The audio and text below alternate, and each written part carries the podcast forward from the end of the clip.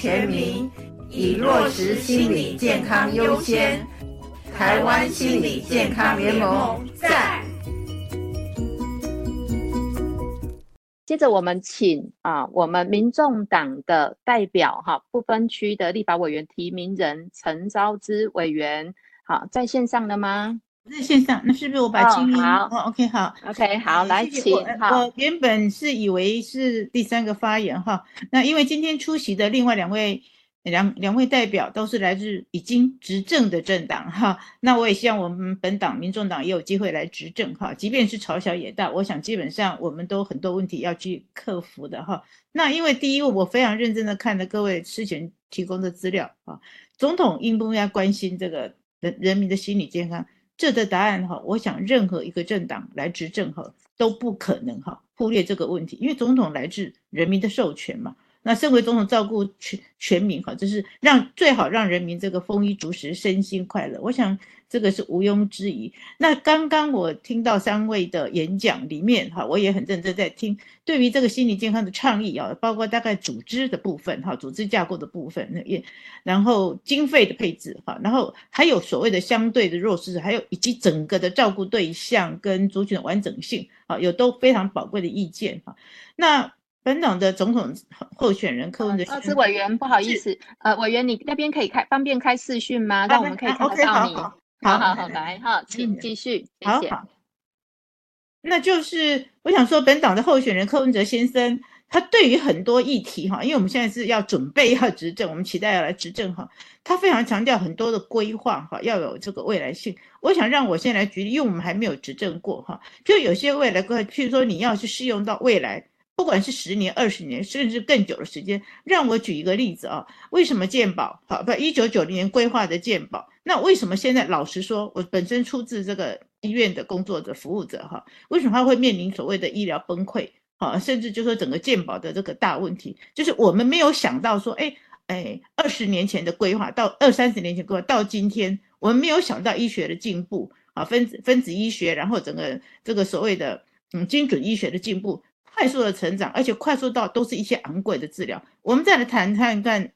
劳保年金的部分，哎，那个是说是一九八零年代设计的，人人的人人口的结构，好，刚刚因为大家提到很多老化的问题，连小朋友也都要照顾，人口的结构，因为当时没有预料到整个结构做了巨幅的改变，好，所以我想说第一点就是说，我也最希望今天说来跟大家学习这个心理健康这个问题，我们如何要做一个。有长远性的这个规划，所以对诸位倡议者的主张，我应该有立即的这个了解跟感受。那对于实际具体的做法，哈，包括刚刚我提到的组织架构、经费的配置、照顾对象等等，哈，那我个人有一些想法，不知道是不是可以让大家做参考。就是说，我们也很诚心的要来面对这个问题，哈。那我我个人最重要的经验，在一个很大的一个资源配置，在健健保署那个地方，我参与了二十九年，现在大家很关心的一些新药怎么来。嗯，照顾我们这个人民，所以我在用那个资源分配，在整个照顾，好，该照顾哪些人要优先被照。我用那样的观念，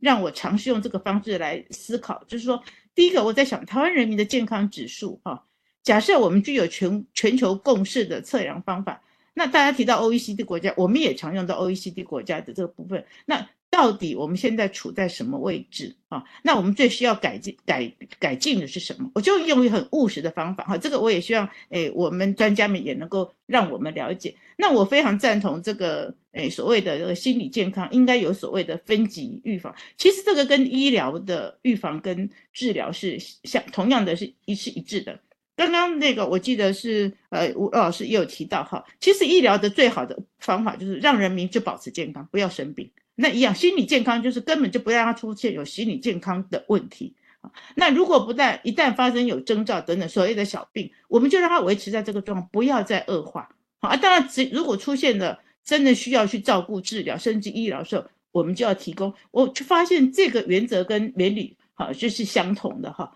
那另外就是说，让身体的不健康年缩短，当然是医疗的目标。那同样的，让心理健康、心理不健康可能有危害的状况，这个缩短或是不不不存在，这样子让社会，我知道对社会的安定，好，对人民整个的幸福感是非常的那个重要的哈。所以这个我觉得观念是一致，所以我觉得我很快能够 catch 几位讲者的重点。像第一位是应该用人权，人权是什么？与生俱来的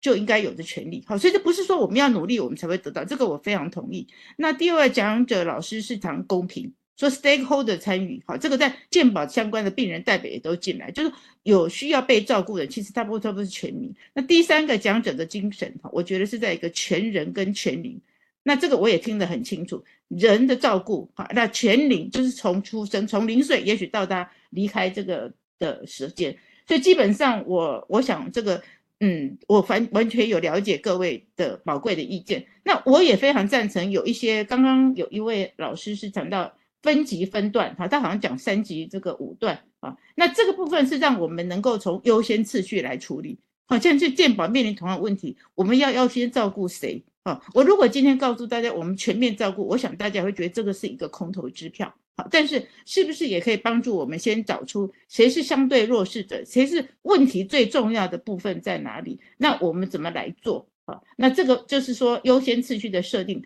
对于相对弱势者，我们怎么定义？啊，那怎么提供最大协助？那人类的社会，老实说哈，因为我个人我自己也在努力推动另外一个法案哈，本来就是济弱扶倾。对于这群人怎么找得到，找到给他什么帮助，还有很重要的哈，很重要的，我们给他的帮助有效吗？好，这个就像说，医医疗为什么现在在做健保资源的重新再评估？我们花了很多钱，那这个钱花的值得吗？要不要再做一个评估？那这个部分我们也希望能够参与之后能够一起来规划。那倡议者也提到的这个少子化。啊的世代母婴健康、家庭健康政策，那是不是应该包括这里？答案当然是的。那我我个人不好意思，还是分享一下我个人的意见，就说我自己，因为我是个先天性子宫发育不全的，我我倡议了这个二三十年，将近三十年的代孕法案的部分，很多人在对于我提出来说，给我道德跟伦理上的批评。可是我要告诉大家，也许几位老师会同意，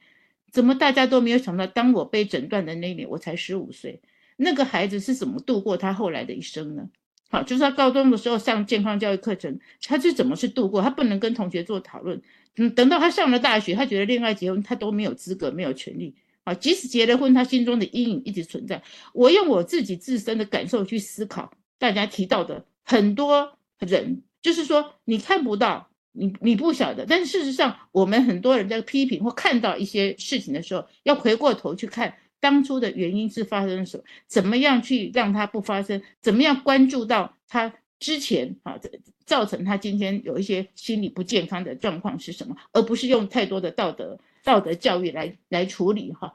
那我想我要再提一点哈，因为我自己在医学界服务哈，台湾在二零零三年之后，对于所谓的医学系学的医疗界的人提供了所谓的伦理学教育。还有人文的课程哈，那其中有一段课程，因为我刚刚大家谈到说，教育是很重要，让每个人了解心理健康，这是人权，这个是该做的事情。那在医学人课程当中，在这个年代有嗯，在医学院有设计了一堂课程叫疾病的误解跟社会偏见。刚刚提到的病刚好是嗯，讲者都有提到，比如说艾滋病啊、帕金森氏症哈、药瘾症、癫痫病人啊。思觉失调症哈，以前叫做精神分裂，甚至不孕症的，我现在觉得搞不好应该还加要加上这个失智症或失忆症哈。那这个课非常特别哦，第一堂课是他一定在第一年级上课，那第一堂课是老师来授课，用很简单的方式来告诉同学们这样的疾病。第二堂课是谁呢？是家属或是病人本身，最好就是能够现身说法，来告诉大家为什么要这样设计呢？就是说学生们在他学习更深的知识。在他学习更深的医疗的技术之前，他必须先了解这个人，他受到什么伤害，他需要什么帮助，什么样的协助。所以先认识人，再来了解我们怎么样来帮助他。我想说，以我们的经验，我个人的背景，还有我们一个诶准准备期期待能够执政的政党的角度，哈，先来做以上的分享，哈，谢谢。好，谢谢啊，陈、委员哈。那虽然还没有执政哈，但是可以感觉到很有信心，而且啊、对于刚刚联盟的代表的一个分享到，都听到你有在很仔细的聆听，感谢您。